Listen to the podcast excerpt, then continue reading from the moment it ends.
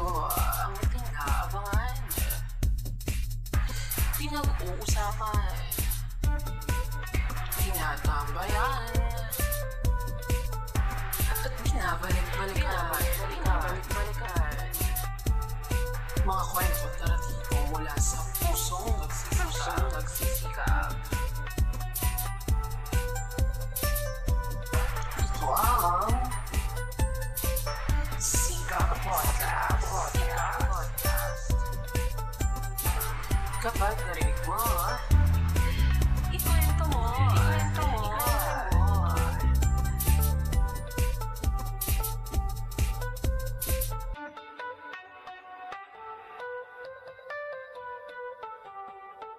Magandang gabi, si kapamilya! Sana masarap ang ulam ninyo ngayong gabi.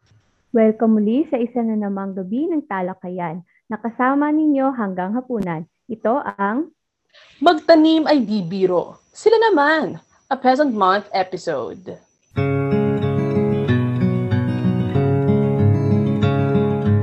So magandang magandang gabi sa ating mga listeners ngayon mula Kal hanggang sa Kalinyo. Ako si Bebe Densha, ang bukod na pinagpala sa babaeng lahat dahil naniniwala sa siyensya.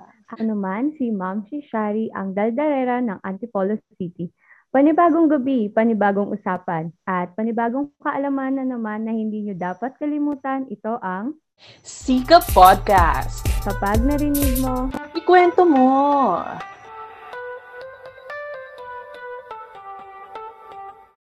So hello, Sika Pamilya. We are now down to our fifth episode. So bago ang lahat, gusto muna naming pasalamatan ang aming guest last week, ang Baghari UPD, at syempre si Prof. Bernadette Neri. Ayan. So ito na nga, welcome sa ating mid-season. Ano? So yes po, opo, tama kayo nang naririnig. Bagong host muna tayo sa ating Sika Podcast dahil kasalukuyang nasa Dubai ang ating tambalang Duff and Kimi ano, upang i-chase ang kanilang mga pangarap sa buhay.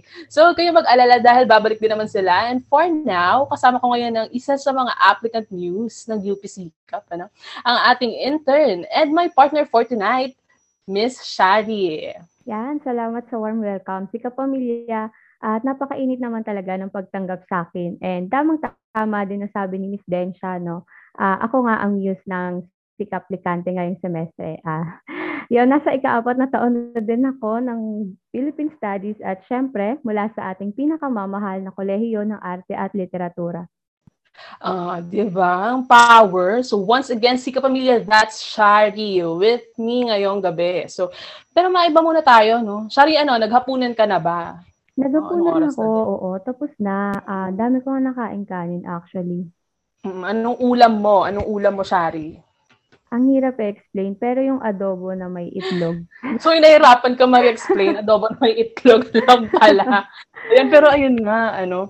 Ako naman, ano, Ano ba sa'yo? surprise na kasi ako kasi nag-a-attempt ako mag-diet. O, kinaya mo yun. Oo. At saka ano, konting gulay, ganyan-ganyan. O, kasi baka magkaroon ng face-to-face, tapakin si Duterte, di ba? Balik alindog program tayo agad. So, ayun, di ba? Consumer tayo ng ano eh, ng kanin, di ba? Ng bigas. Ano, Mm-mm. syempre magpasalamat din talaga tayo, ano, sa ating mga magsasaka. Dahil kung hindi dahil sa kanila, wala tayong kakainin talaga. Ano? Huwag nating kalilimutan na pasalamatan talaga sila sa kinakain natin sa araw-araw dahil kung wala sila, wala rin tayong bigas na nasasaing, di ba? Eh, Densha, sino ba ang ating guest for tonight? Ito na nga, no? So, ang ating guest for tonight ay itinatag noong 1995, ano? At kinikilala bilang isang mass organization mula sa hari ng mga kabataan na nagsusulong ng advocacy at panawagan ng mga magsasaka para sa tunay na agraryo at reforma sa lupa. Sila ay nagsasagawa ng mga forum, educational discussion at mga kultural na pagtatanghal na nakasandig sa interes ng mga magsasaka. Kaya naman, si Kapamilya, ipinapakalala namin sa inyo ang Nara Youth. Maligayang pagdating sa Sika Podcast, Nara Youth. Maaari niyo bang ipakilala ang inyong mga sarili sa ating mga listeners? Ayan, tama. Tsaka anong ibig sabihin nung, ano, nung Nara? Bakit double N at hindi double R? Ganon. Ayan, Eme. Tapos sige, pakilala niyo rin ang inyong mga sarili. Ayan. Hello, ako nga pala si Zoe, ang kasalukuyang ah, pambansang tagapangulo ng Nara Youth. Mm-mm. Hello, Zoe. At kasama ko ngayon ay si Hello, magandang gabi sa ating lahat. Ako si Melo, ah, ang pambansang tagapagsalita ng NARA Youth. At ang NARA Youth, no, para sa hindi pa nakakaalam, ang ibig sabihin niya ay National Network of Agrarian Reform Advocates Youth. No, kaya siya NARA Youth. Ah, like kaya nang sinabi ninyo, kami ay mass organization ng mga estudyante na kaisa ng laban ng mga magsasaka para sa tunay na reforma sa lupa. Ayan, ano. So, ang powerful naman pala ng Nara. Ayun, kaya pala hindi sa double R, ano. Oo, kasi yung isa pang ano ng N, nandun sa ano, banda una-una. Tama, di ba? Ang powerful talaga ng Nara Youth. Join Nara Youth, di ba? Shari? Yan. Ah, Melo and Zoe, kamusta naman kayo? Ano ang mga ganap niyo sa buhay ngayon? Especially ngayon sa Nara Youth. Ako okay naman. Ah, thankful ako na may boses pa ako kasi kahapon nag-MC ako dun sa Peasant Day Mob. Ah, isa siyang pambansang koordinadong protesta ng mga magbubukid na naganap sa Mindiola nung muli nating kinubkob ang mga lansangan at ipanawagan ang ah, panawagan ng mga magsasaka para sa lupa, ayuda at hustisya. Ah, kaninang umaga rin nagkaroon ng Peasant um, forum no tungkol sa panawagan naman na i-roll back ang presyo ng langis no kasi sunod-sunod yung pagtaas ng presyo ng langis. So marami pa tayong iba pang mga activities hangga't hindi pa natapos ang peasant month at hangga't hanggang matapos yung peasant month no even after peasant month ay marami pa tayong naka-line up na activities para itambol ang panawagan ng mga magsasaka. Ayun, no? Ah, kung sa akin naman, no, okay lang din ako. Tuloy-tuloy talaga yung ating activities para sa Peasant Month. Sa katunayan, no, ah, ngayon, di ba, na-invite nyo kami dito. Marami ring ibang mga grupo na nag invite sa amin para mag-discuss tungkol sa kalagayan ng mga magsasaka.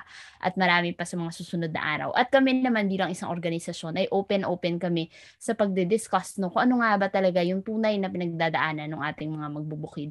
Lalo na ngayong Peasant Month para la, ah, lubos na maunawaan ng mga kabataan at lahat ng mamamayan no, kung bakit nga ba natin ipinagdiriwang ito at bakit nga ba nananawagan yung ating mga magbubukid lalo-lalo na sa buwan na ito. Mm, ayan, ano. So, unang-una sa lahat, gusto namin kayo, syempre, pagpugayan, ano, dahil sa naging um, pagkilos, syempre, ng Nara Youth. Ngayong Peasant Month, ano, sa kabila talaga ng pandemya, sabi nga nila, hindi talaga natatapos ang paglaban, ano. At ayun nga, syempre, nabanggit na din natin, ano, buwan ng magsasaka ngayong Oktubre. So, dumako na tayo dun sa tanong, ano, na ano naman yung kasalukuyang lagay ng mga magsasaka sa Pilipinas at ano yung bit-bit na kampanya natin ngayon sa pagdiriwang ng Peasant Month. So mag-start muna tayo kay Melo, then kay Joey. Ayan. Ayan, no bali ngayon, no um ang bit-bit na panawagan ng mga magsasaka ay lupa, ayuda at hustisya. Lupa kasi hanggang sa kasalukuyan ay wala pa ring lupa ang mayorya ng ating mga magsasaka. Napala isipan no para sa maraming estudyante, paano 'yun? Magsasaka na walang lupa. Saan sila nagsasaka sa hangin? Charot. No? Wala silang lupa kasi uh, marami sa kanila ang kinakamkam ang lupa, no marami sa kanila ay tenante no at nagrerenta ng lupa sa mga Panginoong may lupa. Hanggang sa, sa kasalukuyan, no, pito hanggang siyam sa bawat sampung magsasaka ang walang sariling lupa. No, at dahil dito, kinakailangan nilang magrenta sa mga Panginoong may lupa, kinakailangan nilang magpasailalim sa pidal at malapidal na pagsasamantala ng mga Panginoong may lupa at agri-corporations. Ito ay sa kabila ng pagpapatupad ng napakarami ng mga agrarian reform programs na sa analysis natin ay flawed, inherently flawed at systematically um, flawed talaga no at hindi tumutugon doon sa pangangailangan at panawagan ng mga magsasaka para sa libreng pamamahagi ng lupa. Ngayon, sa gitna ng pandemikong krisis din ay kumakaharap sa matinding paghihirap yung ating mga magsasaka. No? Uh, tumaas yung presyo ng mga bilihin, maging yung mga farm inputs tumataas, yung presyo ng fertilizer dumoble no, sa loob lamang ng tatlong buwan ngayong um, August. No? Yung um, yung yung langis no yung presyo ng langis ay tuloy-tuloy na tumataas pang walong linggo na ngayon no um at marami pang mga kinakailangang gastusin sa produksyon. Uh, nagsitaasan yung presyo nito. Ibig sabihin ay mas uh, malaki yung kinakailangang ilabas ng ating mga magsasaka. Ngunit wala naman silang natatanggap na sapat na ayuda at subsidyo mula sa ating gobyerno.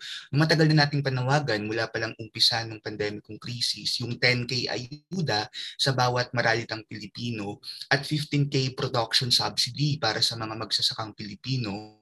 Ngunit hanggang hanggang ngayon hindi tinutugunan yung demokratiko at lehitimong panawagan ng ating mga magsasaka. At sa halip ay nagpapatupad ng mga kontra magsasakang mga polisiya yung ating gobyerno. No sunod-sunod yung pag-aangkat ng mga agrikultural na mga produkto sa kabila ng katotohanan at realidad na isa tayong agrikultural na bansa isang malaking kabalintunaan iyon na tayo ay isang agricultural country pero uh, sunod-sunod yung ating pag-import no, ng bigas, ng gulay, ng onion, at maging ng galunggong, gusto na rin i-import no, ng Department of Agriculture. At yung epekto nito sa ating mga magsasaka ay bagsak presyo. No? bagsak presyo na binibili ang mga produkto ng ating mga lokal na mga magsasaka, nalulugi ang marami sa kanila no, at marami sa kanila ang nababankrupt talaga at hindi na kinakaya na ipagpatuloy yung kanilang pagsasaka. Ngayon, kung manawagan naman yung ating mga magsasaka ng kanilang karapatan para sa lupa at ayuda, sa halip na tugunan ito, ang sinasagot ng gobyerno, lalo na ng pasistang rehimeng Duterte, ay bala at karahasan. Kung sa ilalim pa lamang ng limang taong panunungkulan ni Duterte, umabot na sa 342 342 ang mga magsasaka na pinaslang ng mga pinaghihinala ang pwersa ng Estado. At ano yung kasalanan nila? Kasalanan lamang nila ay ipagtanggol ang kanilang karapatan sa lupa, manawagan para sa kanilang karapatan sa ayuda at subsidyo sa gobyerno. Ngunit ang laging tinutugon ng gobyerno sa pamamagitan no, ng kanilang uh, armadong puwersa sa PNP at sa AFP ay bala at karahasan. Marami sa ating mga magsasaka ang kumakaharap sa red tagging, harassment, intimidation, militarisasyon sa kanayunan, forced surrendery, um, illegal na pagkukulong at tahasang pagpaslang nakikita natin yan sa ilalim ng rehimeng Duterte. Um, sobra-sobra talaga no yung pasismo at terorismo na ipinapataw ng ating estado sa hanay ng ating mga magsasaka. Pero no sa likod ng lahat ng ito ay nagpupunyagi pa rin no yung mga magsasaka patuloy silang tumitindig at lumalaban para sa kanilang karapatan. Pinakita nung pagkilos kahapon no nung uh, October 21 um, na kayang-kayang mag uh, sama-sama ng mga magsasaka at sa kanilang kolektibong pagkilos ay makakamtan at makakamtan ang tagumpay na kanilang ipinaglalaban. Sobrang uh, komplikado at masalimuot nga ang uh, danas ng ating mga magsasaka at ng mga nagdaan pang mga administrasyon at syempre mas na uh, amplify lang ito ngayon ng sitwasyon din pero ngayong uh, pandemya, kamusta naman ang ating mga magsasaka lalo na uh, yung pag-atake sa kanilang hanay. Ayun 'no, uh, ngayong pandemya 'no, mas lalo pang pinalala yung sitwasyon ng ating mga magbubukid. In a sense na uh, meron ka na kinakaharap na health crisis, pero patuloy pa rin yung pandadahas na kanilang nararanasan. Kung uh, marirecall nga namin yung naging usap namin dun sa chapter namin sa Negros, no? Nabahagi nila sa amin kung paano nagsustruggle yung mga kabataan sa kanayunan. Itong mga kabataan na kabilang sa sektor ng mga magbubukid. Sinasabi nila sa amin na uh, dahil nga sa online learning, kinakailangan nilang uh, bumili ng mga gadgets, mag-provide ng load dahil hindi nga sila physical na makakapasok sa kanilang mga eskwelahan. Pero saan nila uh, saan nila kukunin yung pambili ng mga gadget na yon? Kinakailangan nila magtrabaho, kinakailangan nila magtrabaho sa bukid dahil yung kinikita ng kanilang mga magulang ay hindi pa enough. Kagaya nga nung nabanggit kanina ni Melo, no? Uh, napakarami ng land reform programs na dumaan pero hanggang sa kasalukuyan ay wala pa ring lupa yung mga magsasaka. To paint a picture, no, kung titingnan natin mula kay magsaysay hanggang sa kasalukuyan, 11 land reform programs na yon. Pero nananatiling pito sa sampung magsasaka yung walang sariling lupa. Sa Southern Tagalog, no, umaabot pa yan ng 9 out of 10 farmers yung walang sariling lupa. So dahil dito sa kawalan ng lupa na to, napipilitan sila uh, magtrabaho no. At uh, pag sila ay nagtatrabaho sa mga hacienda, dito sa mga uh, malalaking uh, Panginoong may lupa, karaniwan ay mas mababa pa dun sa minimum wage ng kanilang sinasahod. Eh alam natin no, yung minimum wage mababa na. So, yung mga kabataan na ito, para makabili sila ng mga pangangailangan nila for their school, lalo na ngayong pandemya, kinakailangan nila magtrabaho. Pero ang nabanggit nila sa amin, no, pag nagtatrabaho sila, nahihirapan sila dahil hindi lang uh, hindi lang dahil mahirap talaga yung pagtatrabaho sa bukid, kundi dahil nandiyan yung mga militar na patuloy na nang rirentag sa kanila dahil pag pumunta sila sa bukid, nandiyan yung mga armadong puwersa na nananakot din sa kanila na baka anytime eh pwede din sila mahuli o maging biktima no, ng mga extrajudicial killings. So ganito yung kinakaharap ng ating mga magbubukid kahit na ng mga kabataan no sa kanayunan. Patuloy silang nire-red tag, patuloy silang uh, patuloy silang dinadahas sa kabila ng pandemya. At maliban pa dito, no, patuloy yung pagpo-promote ng ating pahama- pamalaan ng mga neoliberal policies. Nakita natin yan nung nagkaroon ng uh, issue sa bigas nitong pandemya lang, no? Nagsabi yung Vietnam na hindi sila mag-export ng bigas dahil meron silang sariling krisis na kinakaharap, no? nag, uh, nagkaroon ng problema dun sa kanilang produksyon, kaya nag-decide sila na bawasan yung kanilang i-export na bigas. Ang tugon ng pamahalaan natin, kinausap daw nila yung Vietnam na ah, itutuloy pa naman daw yung export. Tapos kung hindi magbigay yung Vietnam, mag, uh, ah, mag hahanap na lang daw tayo ng ibang pagkukunan. No? Instead na isipin niya na suportahan yung kanyang sariling magsasaka para may pamamaraan siya para mag-provide sa sarili niya, eh yung priority niya ay mag ay mag-import pa mula dito sa mga bansang ito, sa mga dayuhang bansa at patuloy na nalulugi yung ating lokal na industriya ng bigas at hindi lang sa bigas no? Patuloy rin yung pag-import natin ng karne, ng gulay at nakikita natin sa news no? Na patuloy lang na nasisira, hindi uh, hindi nabibili yung mga produkto ng ating mga magsasaka. So sa kabila ng pandemya no, patuloy silang naghihirap dahil sa kawalan ng suporta ng pamahalaan at patuloy, na liberalisasyon ng agrikultura. Patuloy rin sila naghihirap dahil sa patuloy na pasismo ng pamahalaan. Pag tinitingnan natin para silang pinapapili kung gusto ba nilang mamatay na lang sa gutom o, mata- o mamatay gamit yung bala ng, ng mga pasista no, na nasa pamahalaan natin. So ayun, dito pa lang sa ano, hindi pa nangangalahati yung episode natin. Pero ayun, binubugbog na tayo ng datos. Ano, kung gaano talaga kalala yung opresyon na dinaranas nitong ating mga magsasaka. No? Isipin nyo, pandemya, di ba? Di ba, Shari? Ayan, pandemya. Napaka, para sa mga tulad natin, ayan, na wala sa hanay nila, no? Napakahirap na nung ganitong sitwasyon, ano, nung pinagdaraanan natin, talagang nagiging, ano na siya, kumbaga financially challenging. Pero ano pa mm. kaya? Ayan, 'di ba? Ano pa kaya yung dinaranas nitong ating mga magsasaka, yung mga nasa kanayunan, 'di ba? Kumbaga yung ating danas ngayon, parang wala pa sa kalingkingan nung ano nila, eh, nung dinaranas nila bago pa magpandemya, 'di ba?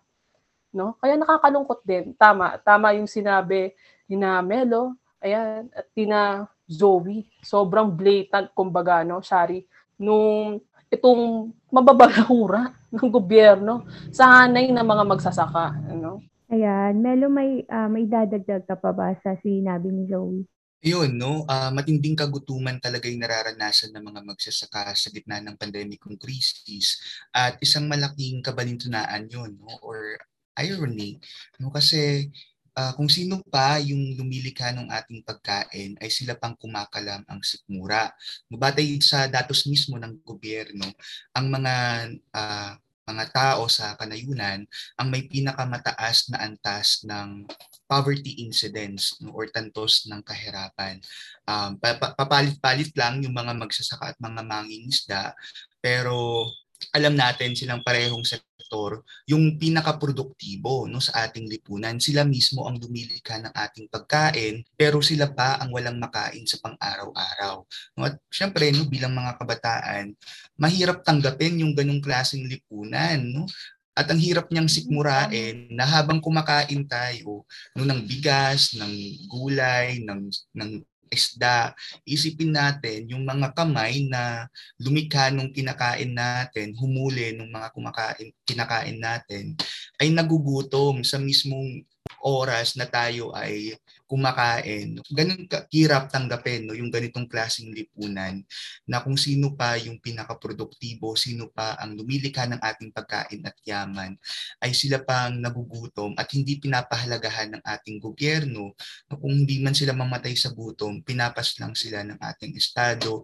Ganun katindi yung pambabalahura. Sabi niyo nga kanina, no, pambabalahura sa ating mga magsasaka. So, syempre, nabanggit na rin kasi yung, ano, yung pandemya, no? Ano talaga siya, main challenge na lumabas din at kumilos.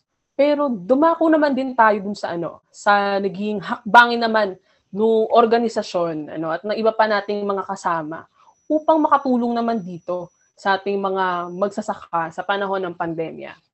Ayan. Um, Siyempre, sa hanay ng mga uh, peasant organizations and advocates katulad ng NARA Youth, nung nakasama namin ang Kilusang Magbukid ng Pilipinas, ang Anak Pawis Party List, Pamihan, Union ng mga Manggagawa sa Agrikultura at Pamalakaya, um, nakakasama namin sila no, sa paglulunsad ng mga relief operations, lalo na at sunod-sunod yung mga bagyo na, nagan, uh, na uh, tumama no, sa ating bansa recently. Um, ang relief operations na ito ay Sagip Kanayunan at Tulong Anak Pawis no, at sinisikap ng, sa abot ng makakayan ng mga organisasyon namin na magpaabot ng tulong no, at kagyat na suporta sa ating mga um, mga kapatid sa kanayunan, lalo na yung mga magsasaka, na nasalanta talaga ng pandemya, ng bagyo, at ng kriminal na kapabayaan ng Estado. Nandiyan din yung mga community pantries no, na sinuportahan ng ating mga um, organizations uh, nagsimula yan sa Maginhawa Community Pantry no at sumilpot no sa iba't ibang panig ng ating bansa. Isang uh, manifestasyon ng kahandaan no ng ating mga uh, kababayan na tumulong sa ating uh, maralitang uh, kapatid no.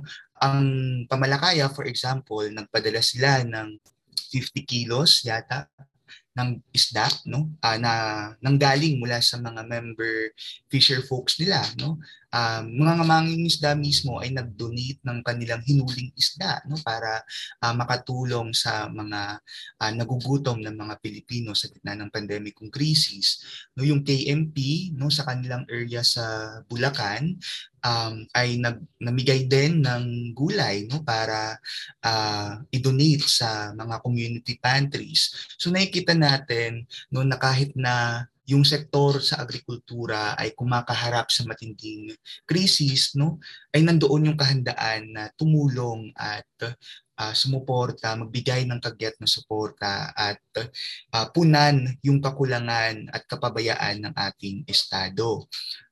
Uh, partikular sa mga magsasaka din ay naglulunsad ang mga peasant and advocates organizations ng mga community fairs, mga bagsakan na tinatawag kung saan um, binibigyan ng pagkakataon yung ating mga magsasaka na ibenta yung kanilang mga produkto mula sa farm to market no nang tinatanggal yung pagsasamantala ng mga traders. No, kasi kung ibebenta ng mga farmers natin yung kanilang produkto sa mga traders, uh, sobrang binabarat yung kanilang produkto. No, kung bibilhin halimbawa yung palay ng mga magsasaka sa halagang 15 pesos, 10 pesos, pagdating sa merkado, sobrang taas na niya, no, nasa 40 pesos na siya, 50 pesos. Kaya sa mga bagsakan, no, binibigyan ng pagkakataon yung mga magsasaka na maibenta yung kanilang produkto sa makatarungang presyo. No? At doon ay naipapatambol din natin yung panawagan ng mga magsasaka. So hindi lang siya para matugunan yung economic needs no, ng mga farmers natin.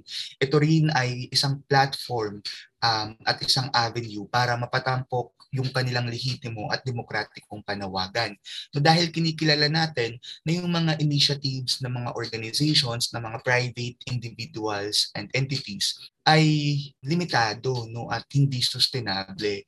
Ah, marapat lamang na iugnay natin ito sa mas mataas na antas no, ng paikibaka tungo sa pangangalampag sa Estado dahil sila yung may responsibilidad na tulungan yung ating mga magsasaka at mga mangingisda. Yung mga private individuals, mga organizations tulad namin, no, nandito kami para punan yung kakulangan ng Estado, pero lagit-laging dudulo doon sa pangangalampag sa Estado na gawin nila yung kanilang trabaho. Magbigay sila ng kagyat na ayuda at subsidyo sa mga magsasakat mangingisda at tugunan yung kanilang pangailangan. No, bilhin yung kanilang mga produkto, uh, i-empower sila no, na maibenta yung kanilang produkto uh, directly sa mga merkado, no, tanggalin yung mga pagsasamantala ng mga traders, ng mga middleman, ng mga no at sa pangmatagalan ay magpatupad ng mga uh, makabuluhang reforma tulad ng tunay na reforma sa lupa, um, palakasin yung lokal na produksyon na siyang tutugon doon sa dekada-dekada ng krisis na kinakaharap ng ating mga magsasaka. Kung dadagdagan, dadagdagan ko lang no, yung sinabi ni Melo. Totoo no na yung punot dulo talaga nito ay yung patuloy na pagkalampag natin dun sa pamalaan no na gawin niya yung kanyang trabaho. Dahil nakita natin no nitong pandemya yung kriminal na kapabayaan nung rehimeng Duterte dun sa pagtugon dun sa crisis no dun sa health crisis. Maliban pa diyan nandiyan din yung ka, uh, kapabayaan niya no dun sa pagtugon dun sa mga nagdaang mga natural calamities. Ditong mga nagdaang bagyo no na nakaapekto ng lubusan dun sa uh, different no na mga sektor ng ating society. Lalo na yung ating mga magsasaka no na lalo pang nalugi. Kaya isa rin dun sa mga naging proyekto no or naging kabahagi yung Nara Youth ay yung uh, mga relief drives no nitong mga nakaraang nagkaroon ng bagyo kabahagi yung Nara Youth nung sagip kanayunan kung kay, kung saan kami ay uh, nangalap no ng pondo, mga donasyon uh, na pagkain at material no na maibibigay natin dun sa mga uh, biktima ng mga nagdaang bagyo. Itong mga ganitong efforts natin ay isang way rin to dun sa pag-expose natin dun sa pamahalaan natin no na nauuna pa yung private sector or sa pagtugon sa mga ganitong klaseng problema na dapat ay siya yung nangunguna. Kaya uh, punot dulo talaga nito ay yung patuloy nating pal- uh, pagkalampag no at pagsingil no na makamit natin yung uh, hustisya para sa lahat ng pinabayaan ng rehimeng ito at sa lahat ng mga nabik- naging biktima ng kapabayaan na ito.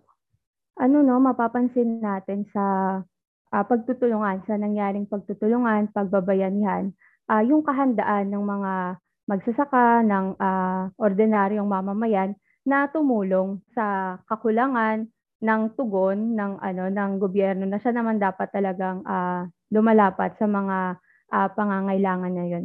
Um, ayun din, madalas nating marinig ang mga linyang uring magsasaka, pangunahing puwersa. Sa mga pagkilos sa lansangan, ano ang ibig sabihin nito? Ayun, no pag sinabi kasi nating uring magsasaka pangunahing pwersa, kung titingnan natin yung population natin, o general population, karamihan talaga ng populasyon natin ay nasa kayung, kanayunan. No, malaking bahagi ng populasyon ng mamamayan sa Pilipinas ay nasa kanayunan. At itong mga nasa kanayunan na ito ay mula sa uring magsasaka. Sila yung majority ng ating population. So, kinikilala natin yung mga magsasaka na essential na bahagi ng pagkilos para sa pagbabago ng lipunan. No? Yung magsasaka ay hindi ka bahagi ng pagkilos para sa pagbabago. No? Hindi natin makakamit yung pagbabago na ating hinahangad. Kasi kung gusto natin ng isang demokratikong pamamaraan ng pagbabago ng lipunan, kailangan kabahagi doon yung majority ng ating population. Yun yung ating mga magsasaka. No, kaya patuloy pa rin tayong nananawagan, no, kaya patuloy nating binibitbit yung kanilang mga panawagan, kagaya ng panawagan para sa lupa.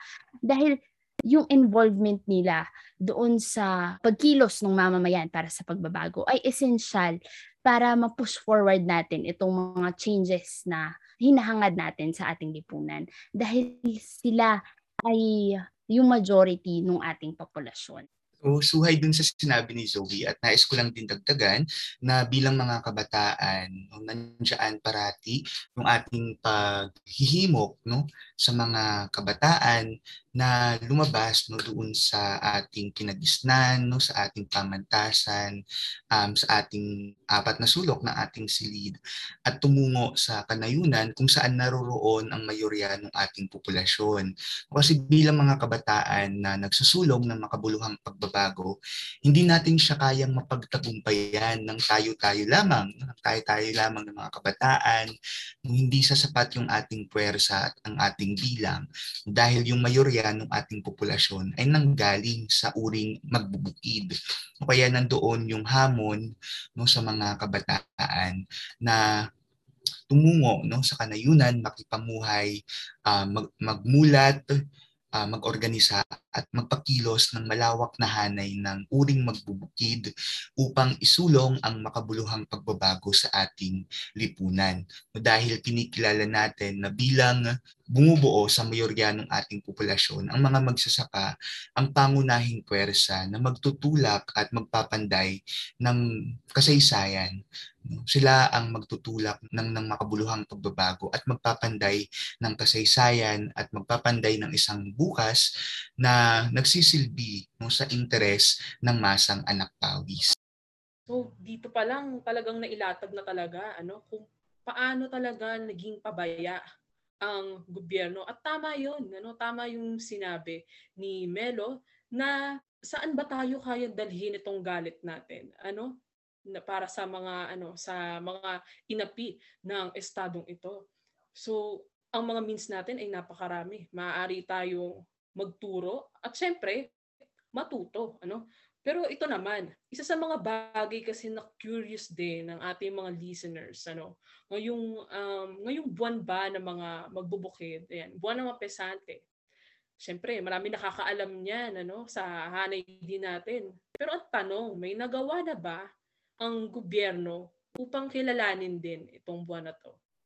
May nagawa ba yung gobyerno para kilalanin itong buwan na to? Sa katunayan, wala. wala siyang nagawa, no? Ah, wala siyang nagawa para kilalanin itong buwan na to. At lalong-lalong wala siyang nagawa para kilalanin yung kabayanihan na ginagawa ng ating mga magbubukid, lalo na nitong pandemya. No?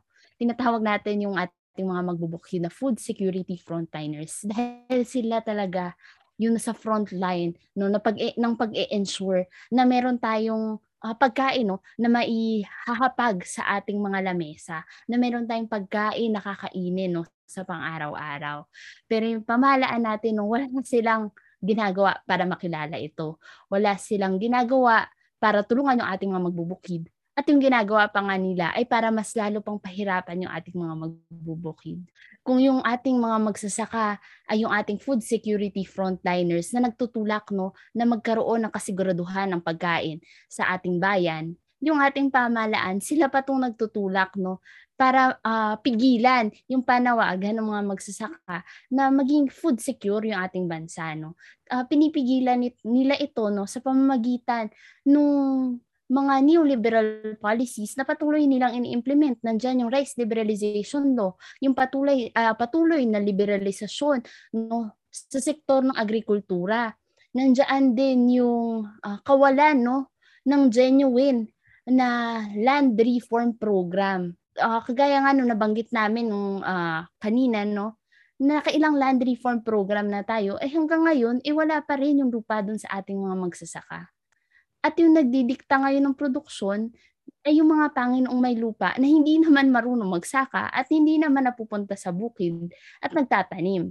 Ang nagdidikta ay yung mga imperialistang bayan, ang nagdidikta is yung mga polisiya under ng World Trade Organization. At hindi yung mga magsasaka natin na nasa frontline talaga ng pagsisigurado na meron tayong pagkain. Kaya nakikita talaga natin na nitong pandemya, nitong uh, peasant month at kahit kailan pa ay hindi natin nakita na may ginawa yung pamahalaan para kilalanin yung ating mga magbubukid, lalong-lalo na ngayong buwan na ito.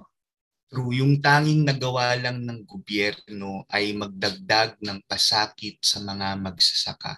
Bukod pa doon sa nabanggit ni Zoe, sa ilalim mismo ng Department of Agrarian Reform ay pinatupad ang Administrative Order Number 1. No, itong AO uh, 1 no na pinirmahan ni Secretary John Castriciones ay nagtanggal no doon sa mga requirements para sa land use conversion application at pinabilis pa nito ang land use conversion application from 6 months to 1 month. Ibig sabihin, yung mismong ahensya na dapat sana ay magpapatupad no ng reforma sa lupa no? supposedly no kasi Department of Agrarian Reform siya ano pang gagawin niya kundi mamigay ng lupa sa mga magsasaka pero siya mismo ang naging instrumento para mabigyan ng pagkakataon yung mga land use developers, yung mga land developers, yung mga real estate owners na mag-convert ng mga agricultural na mga lupain, no? I-convert yung mga sakahan tungo sa mga subdivision, sa mga malls, sa mga casinos, mga infrastructures na hindi naman kinakailangan ng masang anak pawis at hindi produktibo, hindi nakatutugon doon sa pangangailangan ng mamamayang Pilipino. Maliban pa doon sa Administrative Order number 1, no sa ilalim din ng rehimeng Duterte, no pinirmahan ang Executive Order number 75 na nagsabi no sa DAR na ang i-prioritize na ipamahaging lupain ay mga public owned lands, no mga lupain na pagmamay-ari ng gobyerno. At ito ay nakabatay pa doon sa kahandaan ng mga government agencies na ipasaklaw yung kanilang lupain sa huwad na reforma sa lupa na pinapatupad ng rehimeng Duterte.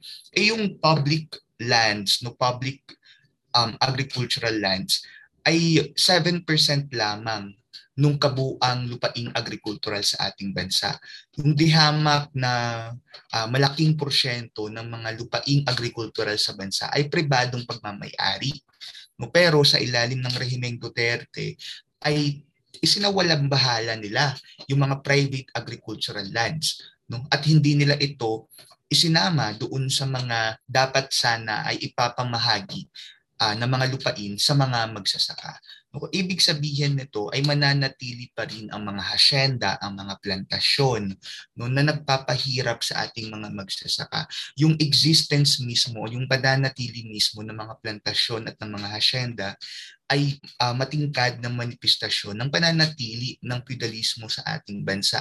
Yung kawalan ng lupa ng mga magsasaka na dekada-dekada na nilang kinakaharap at nagdudulot, no, nagbubunsod ng um, patong-patong na pagsasamantala sa ating mga magsasaka.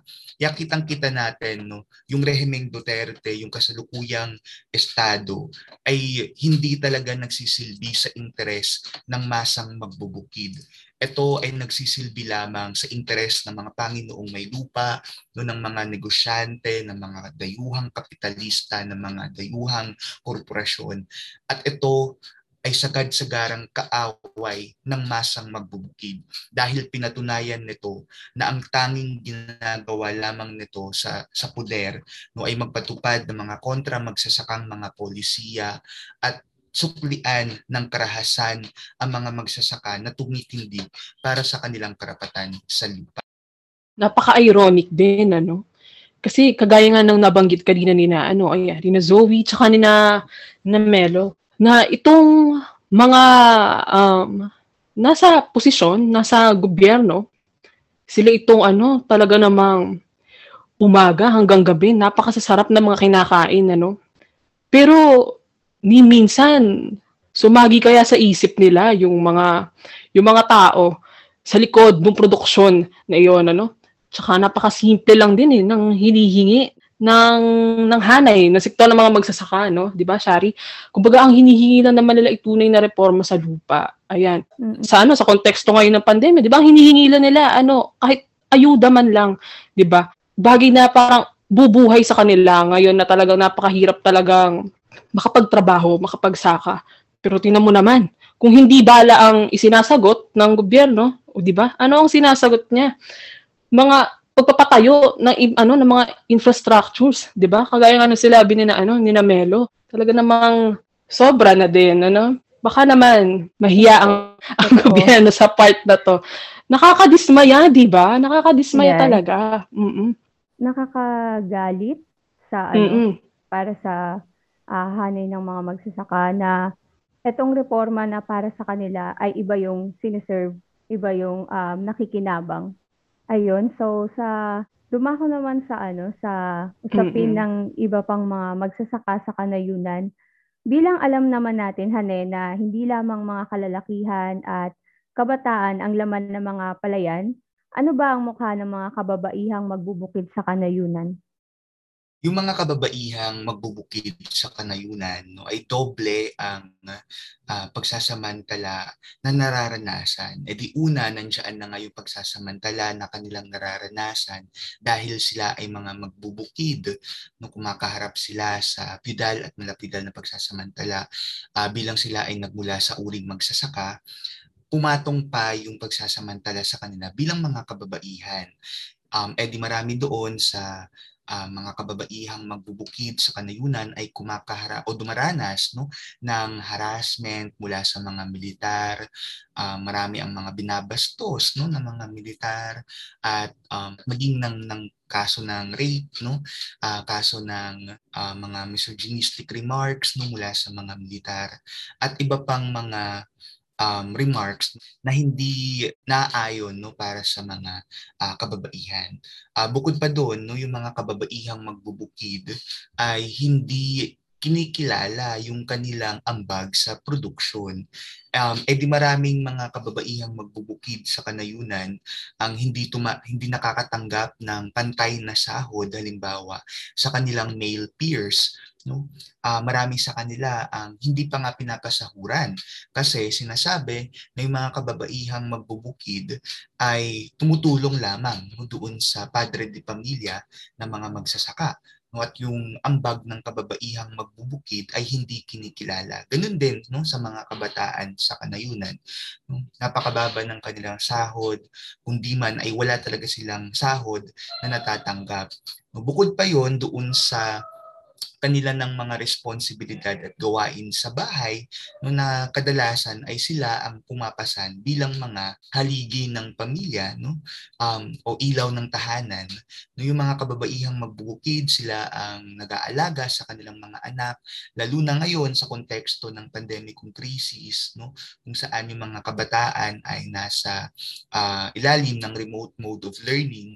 No karamihan sa mga nanay no sila ang nagtuturo no sa kanilang mga anak. O kaya dagdag pasanin pa ito sa kanila na sila na nga ang tumutulong din no sa produksyon sa sakahan sila pa yung pumapasan sa gawaing bahay at sila pa yung ah, pumapasan din doon sa pagtuturo sa kanilang mga anak sa ilalim ng remote mode of learning eh. ayun no, ah tama yung sinabi ni Melo no. Yung mga kababaihan sa kanayunan no. Biktima sila hindi lamang ng patriarkal na sistema, pati na rin yung feudal na sistema no na umiiral sa ating bansa. Biktima sila ng kawalan ng lupa, biktima rin sila nung patuloy na ah, misogynistic attitudes na nag-exist sa society natin no. Lalong-lalo na ngayon no? Na nandyan si Duterte no, isang patriarkal na figure at maliban pa doon no, isang kilalang misogynistic na pangulo na pasista rin no. Ang takita natin yung pasismong ito no, kung paano ito nakaapekto, particular na doon sa mga kababaihan natin sa kanayunan. Uh, as of May, no, ngayong taon, no, meron tayong 42 na kababaihang magbubukid na pinaslang habang 63 naman yung ipinakulong sa ilalim lamang ito ng rehimeng Duterte. No? Patuloy na nakakaranas yung mga kababaihan natin uh, ng pandadahas no, sa ilalim ng militarisasyon or mga counterinsurgency programs ng pamahalaan. No. Sila ay nagiging bik- biktima no, ng human rights violations, pati na rin ng mga sexual abuses uh, mula sa military. At maliban pa doon, no, uh, patuloy nating nakikita kung paano ah, nahihirapan itong mga kababaihan na ito, kagaya ng anong nabanggit ni Melo, dahil dito sa pandemya na ito, na nagkaroon ng kahirapan para sa kanila na makakuha ng access sa mga serbisyo ng pamahalaan. At nandiyan na rin yung kawalan ng tulong mula dun sa ating pamahalaan mismo, mula dun sa ating gobyerno. Kawalan ng ayuda para sa kanila. Sila rin yung namumroblema para doon sa edukasyon ng kanilang mga anak. At Kaya naman no, kami sa Nara Youth no, patuloy kami rin tumitindig no para sa mga kampanya na isinusulong ng mga kababaihang magbubukid natin. Nandiyan yung campaign natin para sa Defend uh, Peasant Women no na siyang nagko-call na itigil na yung karahasan laban doon sa ating mga kab- uh, kababaihan sa kanayunan na hinahangad natin o ipinapanawagan na natin na lahat tayo ay tumindig no? Ipinawagan na tapusin na itong pasismo na ipinipa, ipinapairal ng rehimeng Duterte. Dahil tayo ay ayaw na nating makakita pa ng isa pang kabataan isa pang anak no na mauulila dahil pinaslang yung kanyang ina pinaslang yung kanyang ama. Dahil dito sa patuloy no na pandadahas na kanilang nararanasan dahil sa Duterte uh, administration kaya naman kitang-kita talaga natin kung paano mas lalo pang nahihirapan yung ating kababaihan sa ilalim nitong pasistang rehimeng Duterte. Napaka ano, misogynist din talaga ng gobyernong ito, lalo na ng ating presidente. Wala naman na di talaga tayong may expect dyan sa kanya, no? Totoo Pero, lang. 'di ba?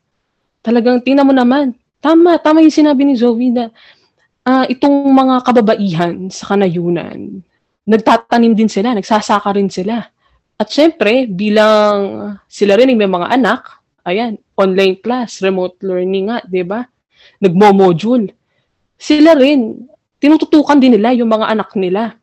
So talagang sa mukha ng ano ng kababaihan dito sa ano sa panahon ng pandemya lalo na dun, nga sa mga nasa kanayunan nagpapatong-patong din talaga no patong-patong din talaga yung naging pagpapahirap sa kanila no? So ito ito naman um baka kasi ang iba natin mga listeners nagtataka rin ano? Kumbaga naglo-low-key crash course na kasi tayo dito ng educational discussion di ba?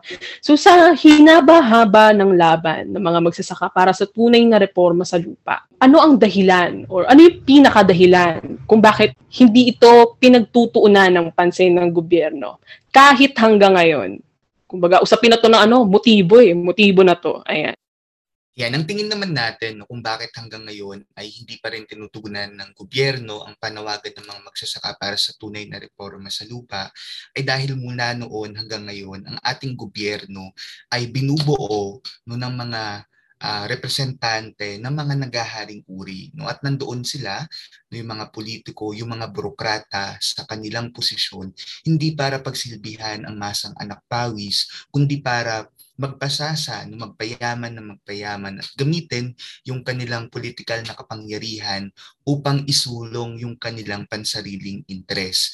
No, hindi na tayo nagtataka rin no, kung bakit hanggang ngayon ay uh, hindi umuusad ang ating um, isinusulong na genuine agrarian reform bill sa Kongreso dahil yung Kongreso mismo ay binubuo ng mga nagaharing uri. Mayorya nito no, ay nagmula sa uring Panginoong may lupa. Kaya hindi natin ini-expect no, na yung mga Panginoong may lupa ay mag-legislate, no, hayaan na pumasa ang isang batas na magtatanggal sa kanila ng kanilang lupain although with just compensation naman no masabi ko lang.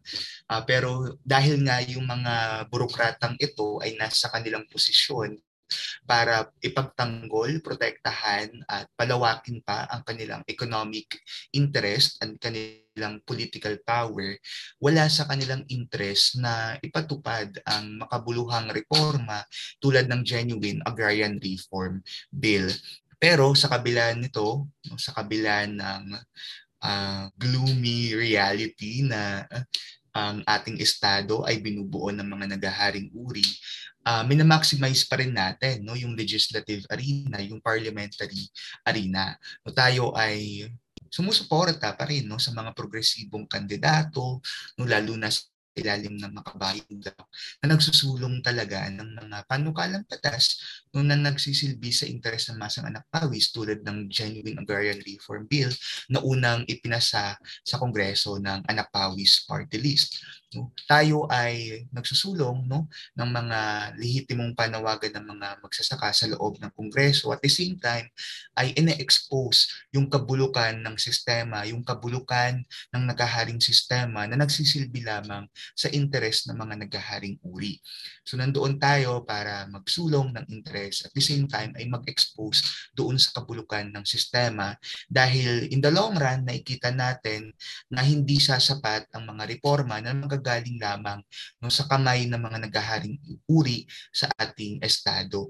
So ang tunay na makabuluhang pagbabago ay makakamit sa sama-samang pagkilos, sa kolektibong pagkilos ng masang anak pawis, ng uring inaapi at pinagsasamantalahan.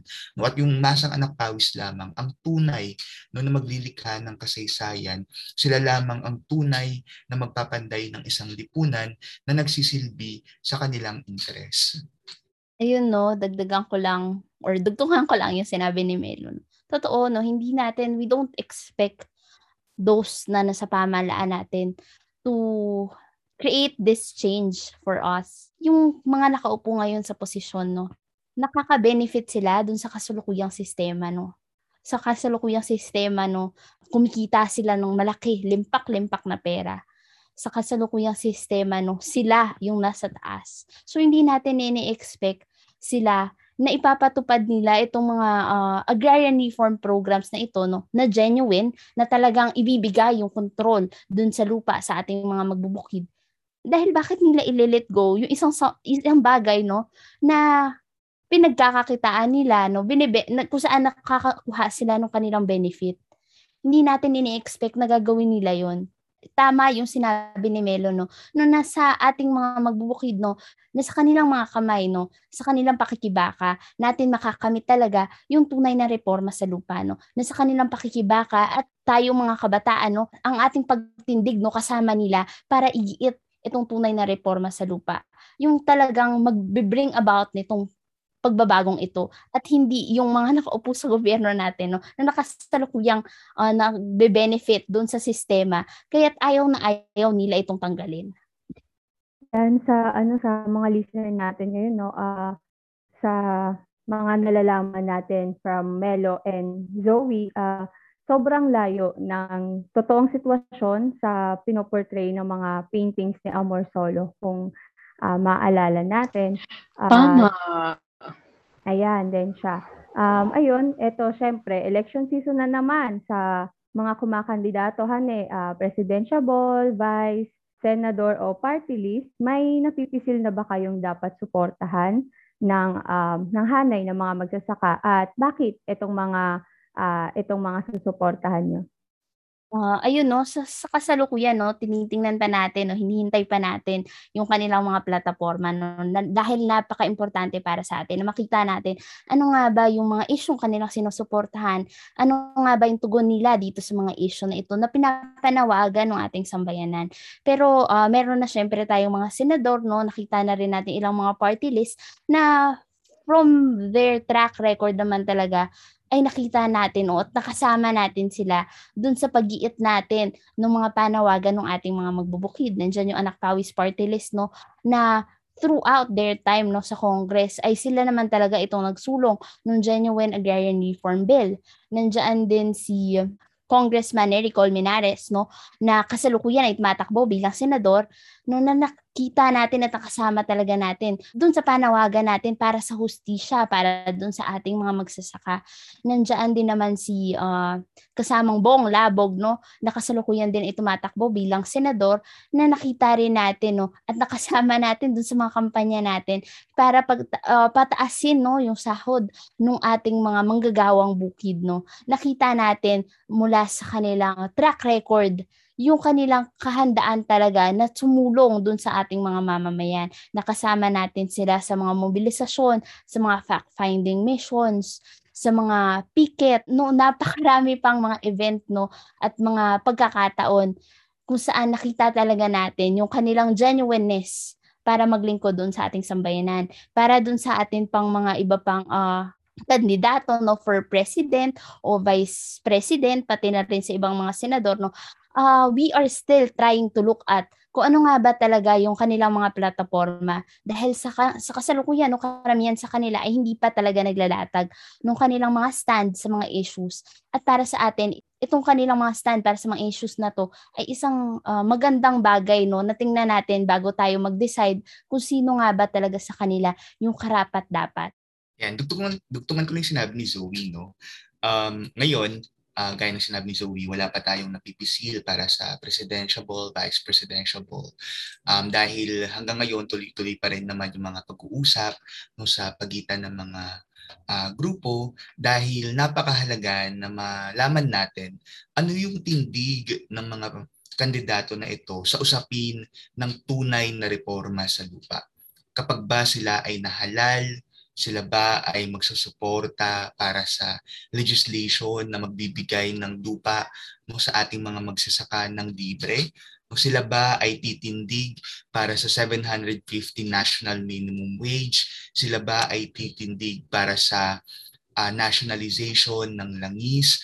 No, hindi lamang ito usapin ng issues ng ating mga magsasaka. Issue rin ito ng buong sambayan ng Pilipino at napakahalaga no, para sa mga mass organizations tulad ng NARA Youth na mailatag ng maayos ng mga kandidato yung kanilang konkretong plataforma sa mga konkretong issue at realidad ng masang Pilipino.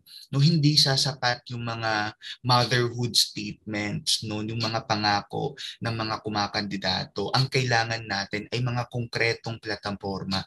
Kaya napakahalaga na pag-aralan natin no at tuloy-tuloy pa rin ang mga pag-uusap na nagaganap no, sa pagitan ng mga grupo at mga organisasyon upang maglatagan ng mga plataforma at mga pagkakaisa hinggil sa mga konkretong issue ng masang anak pawis.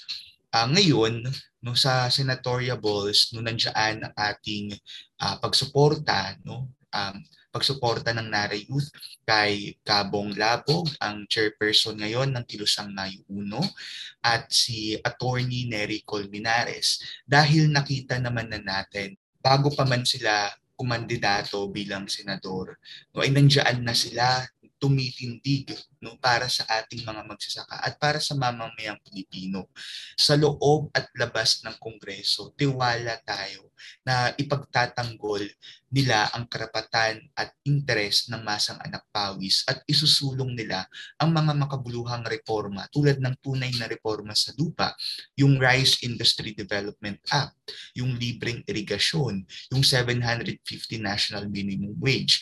No, alam natin sa simulat sa pulpa lamang, natitindig sila para sa lehitimong panawagan ng masang anak pawis. At syempre, sa party list, andyan yung anak pawis party list, no?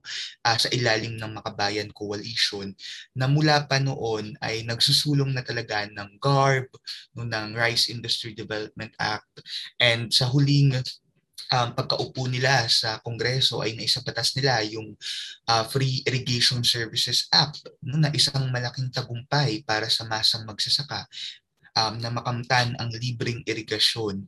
Although ngayon no ay medyo may uh, tagilid yung implementasyon nito, pero yung pagsasabatas nito, yung tagumpay na maisabatas ito sa isang kongreso na binubuo ng mga nagkaharing uri ay isang malaking tagumpay at kapugay-pugay no na uh, ipinanalo ng Anak Pawis Party List. Kaya para sa Nari Youth at para sa uh, mga uh, organisasyon ng mga magsasaka uh, ang sinusuportahan natin para sa darating na halalan. Sa ngayon, no, ay si Senador uh, Bong Labog, si Attorney Nery Colmenares at si at yung anak Tawis party list. Tama. O, oh, 'di ba? So ayun nga, si kapamilya. Uh, paalala lang din namin sa inyo, ayan, sa mga listeners natin diyan, 'di ba? Magparehistro na tayo hangga't meron pa tayong oras at syempre, maging mindful din tayo sa ating maiboboto, 'di ba? Ultimate red flag 'yan kapag ang ating mga um, tumatakbo na opisyal ay wala naman nga talagang konkretong plano, ano? Doon tayo sa meron talagang plano at hindi ayon, hindi lamang selective pagdating sa pinipili na plataforma, no? Kumbaga, meron din talagang legit na plano, lalo-lalo na dito sa ating mga magsasaka. Ano? Ang masasabi ko na lang talaga ay let Cynthia it pala, yung bagong saka pa, gano'n. Char, pero bago ang lahat, ito, matanong muna namin kayo, ano, may bias ba kayo na bigas? Oo. O, ito muna, ikaw muna, Shari, sige. Ayan nga, um, sa siguro ang bias ko na bigas, napansin ko rin, ay sinandoming talaga kasi siguro sanay na ako na nandyan siya. Hmm? Ayan. ah pero sa ano, sa ating mga guests naman, ano ang paborito ninyong bigas? I-share ko lang, pareho tayo, Shari. Oh, ayan. Randoming din, Yan. randoming din yung meron kami sa bahay. Mm-mm. Actually, yun lang yung alam ko. Oh, wala bang Team Jasmine Rice dyan? Char. Hindi, actually, ayan. ko. Kinonfirm ko muna kung yung sinandomen ba ay local rice. Siyempre, dapat supportahan Mm-mm. natin yung mga lokal na bigas. At na-confirm ko naman, local rice Tama. naman pala yung sinandomen. So, tama. Tama yung Mm-mm. decision natin, Mm-mm. Shari. Mm-mm.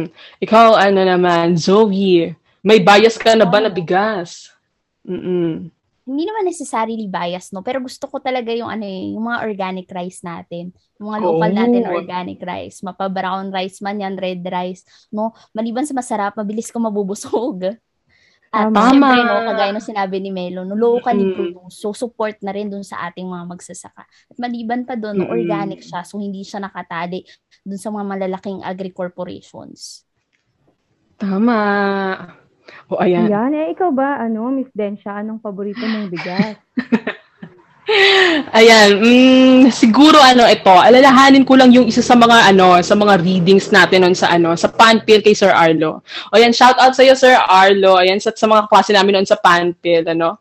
Non-verbatim to ah, kasi di ba sabi ron dun sa ating readings, ano, malilamnam at mabango ang milagrosa. Pero mas masustansya ang bigas na pula. Oh, kinaya mo 'yun. Oh, ayan. Kaya, oo, nagtatanungan tayo ngayon dito kung ano ang mga ano, kung ano ang mga panglaban yung bigas. Oo. So, syempre dito tayo sa Sika Podcast, panglaban natin ang pinakamasustansya sa lahat. Mm, bigas na pula. Ayan. Okay. Uy, uy, uy, ako rin. Meron din akong paborito. Meron din akong bias. Ay, bongga, kumakain pala ng kanin tong si Skippy. Akala kong mangat-ngat ka lang ng mga pantalon eh. Tama. Ultimo mothballs ginagawang candy niyan. Kaya tingnan mo, ang talino. Uy, ang lala ninyo. Hindi naman ako kumakain ng mothballs. Hindi naman siya healthy for me. Hindi naman ako kumakain ng ganun. Huwag kayong ganyan sa akin. O siya, sige nga. Anong paborito mong mothballs? Ah, este, bigas. Ito namang si Ma'am si Shari. Talagang pinuto siyang mothballs. Nilalaban talaga. And anyways, ang paborito kong bigas ay yung malagkit. Kasi masarap siya at sticky. At yung pagiging sticky na yun ay pagiging dikit-dikit ng masa na pawis. At yung pagiging solid kumbaga. Kasi we are called na makiisa sa masa at maging one with the calls. Ganon. At dahil sa umiinit na porsit, mas nakikita yung pagsasama-sama ng masang anak pawis upang magpatalsik ng isang diktador sa Malacanang. O, kinaya niyo yun. Tama, thank you, Skippy. Bumalik ka na muna sa iyong lugar at pagsaing mo kami. Nako, isasahin ko sa inyo yung bigas na blue. Kanina pa kayo. Sige na. Bye, Ma'am si Shari and Bebe Densha. Ayan. Oh, thank you, Skippy. O, di ba Sabi niya malagkit. Eh, paano kapag dumikit ka doon? Eh, di lalong hindi ka nakaano, no? Baka mahalo ka sa kakanin. Nako, pero ay, baka maano, baka ikamatay mo pa yan. Pero ayun nga, syempre, di ba? Thank you, Skippy. Palakpakan naman natin siya. Di ba? Napaka-sharp, napaka-sharp. So, dako naman tayo, ano, sa ating uh, last question. Ayan. So, bago tayo magtapos, alam naman natin na ang tagal-tagal na talaga ng pakikibaka ng mga magsasaka? Ang katanungan naman natin ay, kailan natin masasabing ganap nang nakamit ng mga magsasaka ang karapatan nila para sa lupa, ayuda, at hustisya? Ano ang itsura nito? Magsimula tayo kay Melo, then kay Zoe. Ayan. E di syempre, yung sinusulong natin na tunay na reforma sa lupa, ang batayang prinsipyo at sentral na layunin nito ay libreng pamamahagi ng lupa sa mga magsasaka. At masasabi natin na tagumpay yung ating paikibaka para sa lupa kapag lahat ng mga magsasaka sa ating bansa ay mayroon ng sariling lupa. At ito ay sapat para matugunan yung kanilang pangailangan sa pang-araw-araw. Pero hindi tayo natatapos doon. No, kinakailangan na kapag mabigyan na sila ng lupa, ay bigyan pa rin sila ng suportang serbisyo, no, bigyan sila ng subsidyo, ayuda, tulong sa produksyon, mga machineries, mga farm-to-market roads, empower yung ating mga magsasaka hanggang sa magkaroon sila ng kapasidad na makapagtayo ng mga kooperatiba, ng mga ng mga farmers association na tutulong upang mapaunlad yung kanilang produksyon. At sa dulo no ay masasabi natin na tagumpay yung ating pakikibaka kapag yung uh, tunay na reforma sa lupa ay maging uh, daan no tungo sa pambansang industrialisasyon at tungo sa pagpawi no doon sa feudal at malapidal na pagsasamantala sa ilalim ng ating lipunan no? At makapagtayo tayo ng isang uh, lipunan at estado na nagsisilbi sa interes ng mayorya ng ating populasyon, ng mga magsasaka at maging ng mga manggagawa.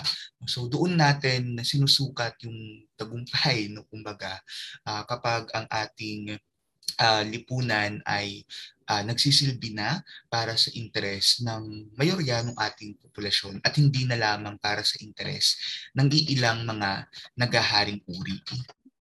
Ayun no. Uh, tama yung sinabi ni Melo, no? Tapos dugtong ko lang, no?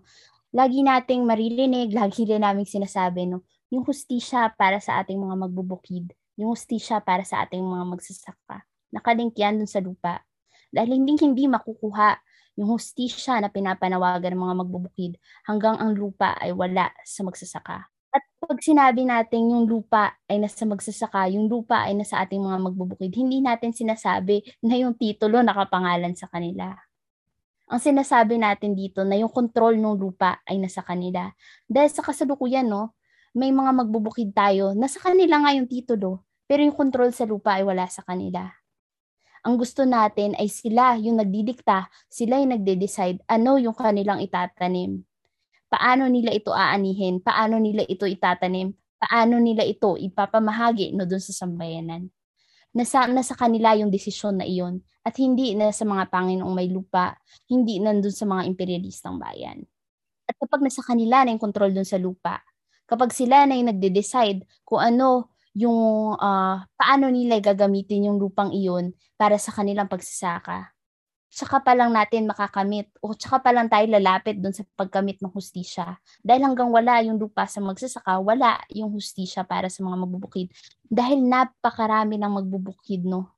Sa dekada-dekada ng panawagan para sa lupa, napakadami ng magbubukid na pinaslang, napakadami ng magbubukid na pinakulong na wala namang mga sala. Napakadami ng mga magbubukid na naging biktima ng pasismo mula sa Estado, mula dun sa mga PML. Kaya yung lupa, hanggat wala yung control dun sa lupa, hanggang wala yung lupa dun sa kamay ng mga magbubukid, ay hindi-hindi nila makakamit yung ustisya. At syempre, tama rin yung sinabi ni Melo, no, na dapat lang, no, na pag nasa kanila na yung lupa, ay meron pa ring ayuda, meron pa ring support ng serbisyo para dun sa ating mga magbubukid. No, na pinopromote mismo ng ating pamahalaan kung ano nga ba yung produkto na kinikreate ng ating mga magbubukid at hindi yung kasalukuyang nangyayari no na mas pina-prioritize pa yung mga imported or, or uh, at mga dayuhang produkto at hinahayaan ng itong makapasok at sirain yung ating lokal na industriya. No, dapat may support doon sa pamahalaan para palakasin yung sarili nating industriya para manatili yung control ng lupa doon sa ating mga magsasaka at eventually no makapagkaroon sila ng mga kanilang mga kooperatiba at sila ay makapagtulungan dun sa kanilang produksyon para para mas lalo pang mag-improve yung industriya ng agrikultura sa ating bansa. And yun yung isang way no para makaka-create tayo ng isang society no na may sarili siyang industriya, na meron tayong sarili nating national industry no yung genuine na agrarian reform, yung isang way para makamit natin yung national industrialization na hindi lamang magbe-benefit yung mga manggagawa at yung mga magsasaka, kung hindi yung buong society natin. No? Ayan, maraming maraming salamat sa inyo, Nara Youth. For sure, madaming ah, nakuha at natutunan ng ating mga listeners. Um, ngayon naman, ah, meron ba kayong last message muna para sa ating mga listeners? Ngayon, lalo na, especially sa mga nakikinig sa atin na medyo lost pa sa usapin patungkol sa danas ng mga magsasaka. lagi naman kaming open sa mga tanong or pati na rin sa mga discussion tungkol sa ating mga magbubukid, no. Kung meron tayong mga listeners, no, na may tanong or gustong magpa-discuss sa Nara Youth, no, open lang kami para sila ay discussan at kung sila ay interested, no, pwede rin sila magpa-orient sa Nara Youth at open-open kami, no, sa kung sino mang gusto magpa-member sa amin. At sama-sama tayong tumindig para dun sa kasama ng ating mga magbubukid para igiit yung ating mga panawagan, particular na yung ating panawagan para sa tunay na reforma sa lupa. Tama. O, ayan. Um, Melo, may, ano, may gusto ka pa bang idagdag? Ayan. Oo, ayun. Sabi nga ni Zoe sa mga nakikinig no, na gustong matutunan pa ng mas malaliman ang kalagayan ng ating mga magsasaka, kung pwedeng pwede nyo kaming i-invite sa inyong mga educational discussions. May mga nilulunsad din kami ng mga EBs. No? Ah, check nyo lang yung page namin at Nara Youth sa Twitter, sa Instagram. Follow nyo kami. at ah, pwede kayo mag-send ng invitation sa email, narayouth at gmail.com. At syempre, no, para sa mga kabataan, uh, nandiyan yung aming hamon na tayo ay uh, lumabas no, sa ating comfort zone, makisalamuha at makipamuhay tayo sa patayang sektor ng ating lipunan sa mga magsasaka um, at matuto mula sa kanilang konkreto at material na karanasan.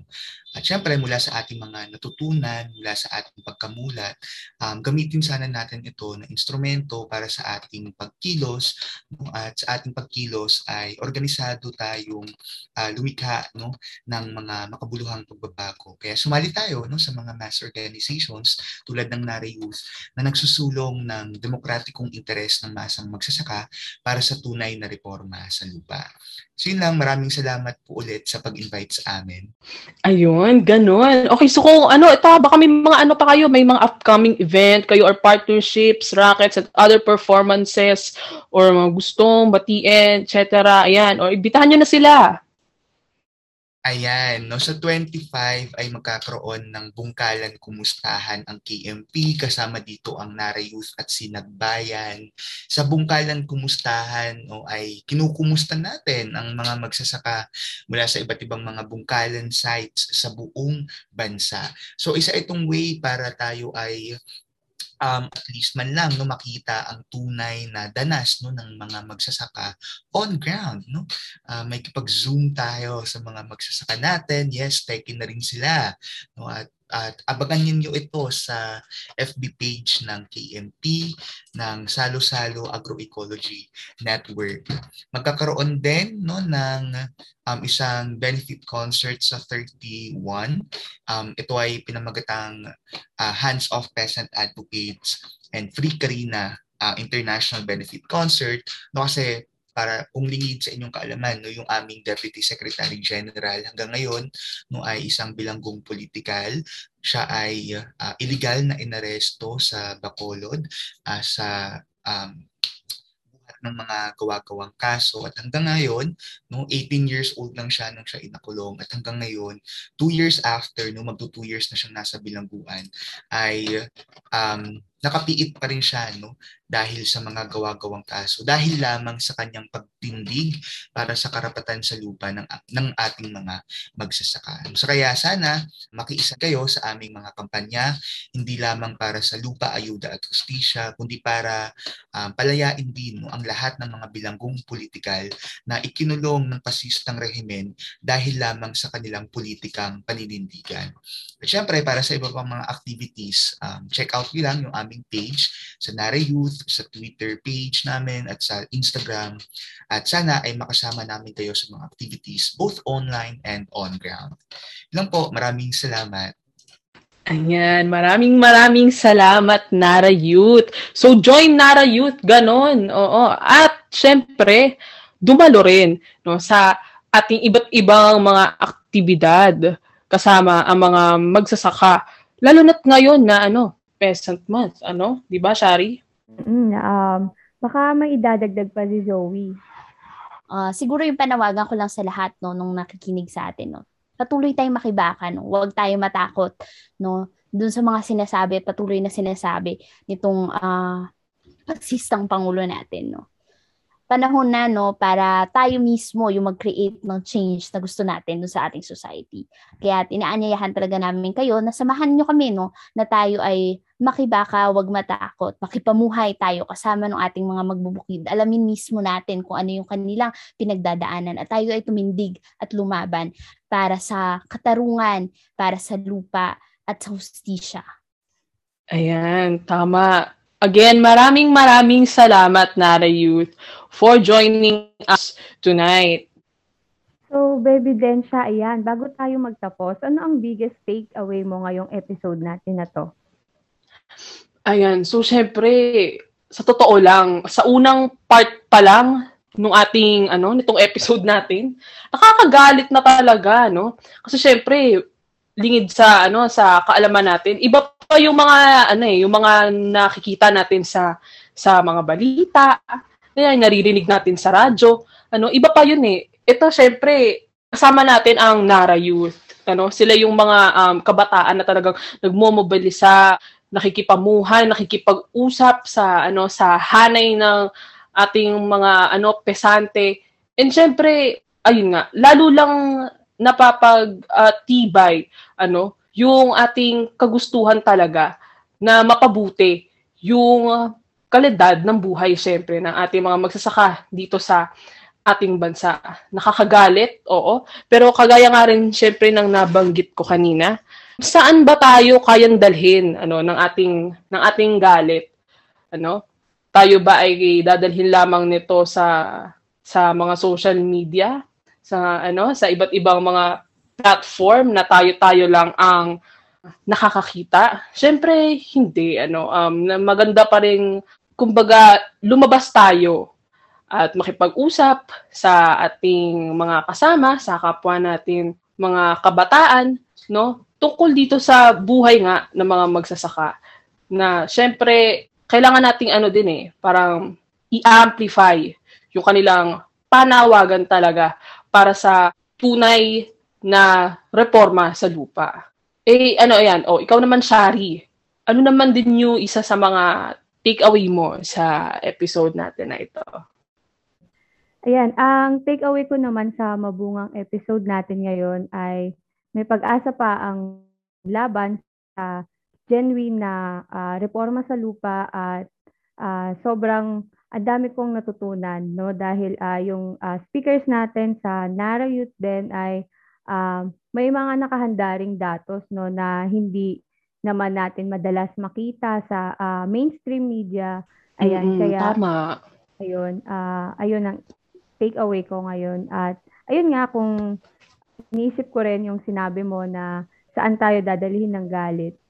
Mm-mm. Marapat na dalhin tayo nitong galit natin na to sa mas malawak, syempre, na kaya nating gawin. Ano? At yun ay ang pagsama sa laban nitong ating mga magsasaka. Ano. Ayan, and once again, thank you, Nara Youth. O, join Nara Youth, ganon. At isa na namang successful episode ang ating naitawid tonight. Tama. Maraming thank you din kay Sir Romulo Bakirana, advisor ng UP CCAP. Maraming salamat din sa tagapangulo ng ating departamento na si Sir Vladimir Gonzalez. At syempre, kay Dean Jimal Naval ng CAL. Shoutout din sa aming background music mula sa Buklod. Maraming maraming salamat po. At syempre, maraming maraming salamat din sa ating mga listeners mula CAL hanggang sa mga kalin ninyo. Kung mayroon kayong iba pang mga komento, suggestions, mapatopic man yan, guest or host, wag na wag kayong mag-atubiling magpaabot ng mensahe sa aming page. At syempre, huwag din natin kalimutang ilike ang aming social media pages at UPC Cup sa Facebook, Twitter, and Instagram. At para naman sa mga collaboration, partnership, and sponsorships, Sa totoo lang, kung usapin lang ng reach, baka akala nyo, ang mga listeners namin, literal na worldwide, may representatives per continent. Mm tama. O baka mag-counter reveal kami next episode. Charot. So, ayun nga, i-email lamang kami sa sikapodcast at gmail.com. At syempre, huwag din natin kalimutang i-follow ang ating Spotify. Hit the notification bell para lagi kayo maging updated sa aming mga fresh episodes. Tama. Muli, ako si Shari, ang daldarera ng Antipolo City. At ako naman si Bebe Densha, ang bukod na pinagpala sa babaeng lahat dahil naniniwala sa siyensya. At nakikinig ka sa Sika Podcast. kapag narinig mo, Ikwento mo. Sa tuwin ay taglay, iba yung pag-asa Buo ang hangaring, wakasan ng pagsasamantala Sa daluyong ng daang libong nag-aalsa Itatanghal kayong bayani, kayong pagsasaka.